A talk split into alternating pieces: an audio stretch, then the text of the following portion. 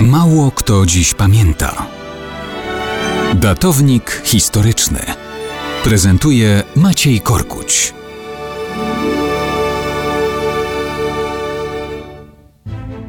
Mało kto dziś pamięta, że 28 lutego 1525 roku został zamordowany przez hiszpańskich konkwistadorów ostatni władca Azteków Cuauhtémoc.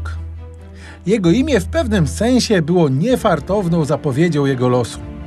Znaczyło bowiem tyle, co spadający orzeł.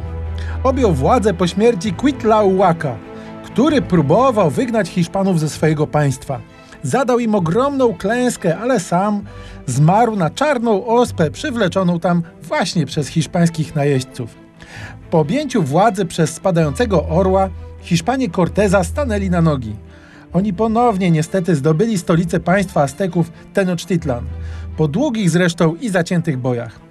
Zwycięski Cortez obiecał Cuauhtemocowi bezpieczeństwo. Jednakowoż dotrzymywanie słowa z pewnością nie było wybitną cechą tamtych Hiszpanów. Po czterech latach bezpieczeństwo przestało być bezpieczne. Cuauhtémoc został oskarżony o antyhiszpański spisek, chociaż w rzeczywistości zachłanni Hiszpanie chcieli po prostu dowiedzieć się, gdzie jest ukryty rzekomo istniejący skarbiec Azteków. Cuauhtémoc został poddany torturom. Skoro te nie dały efektu, z zimną krwią króla Azteków Hiszpanie powiesili. Okrucieństwo i nonsens. Wszak od zamordowanego władcy już dowiedzieć się niczego nie mogli.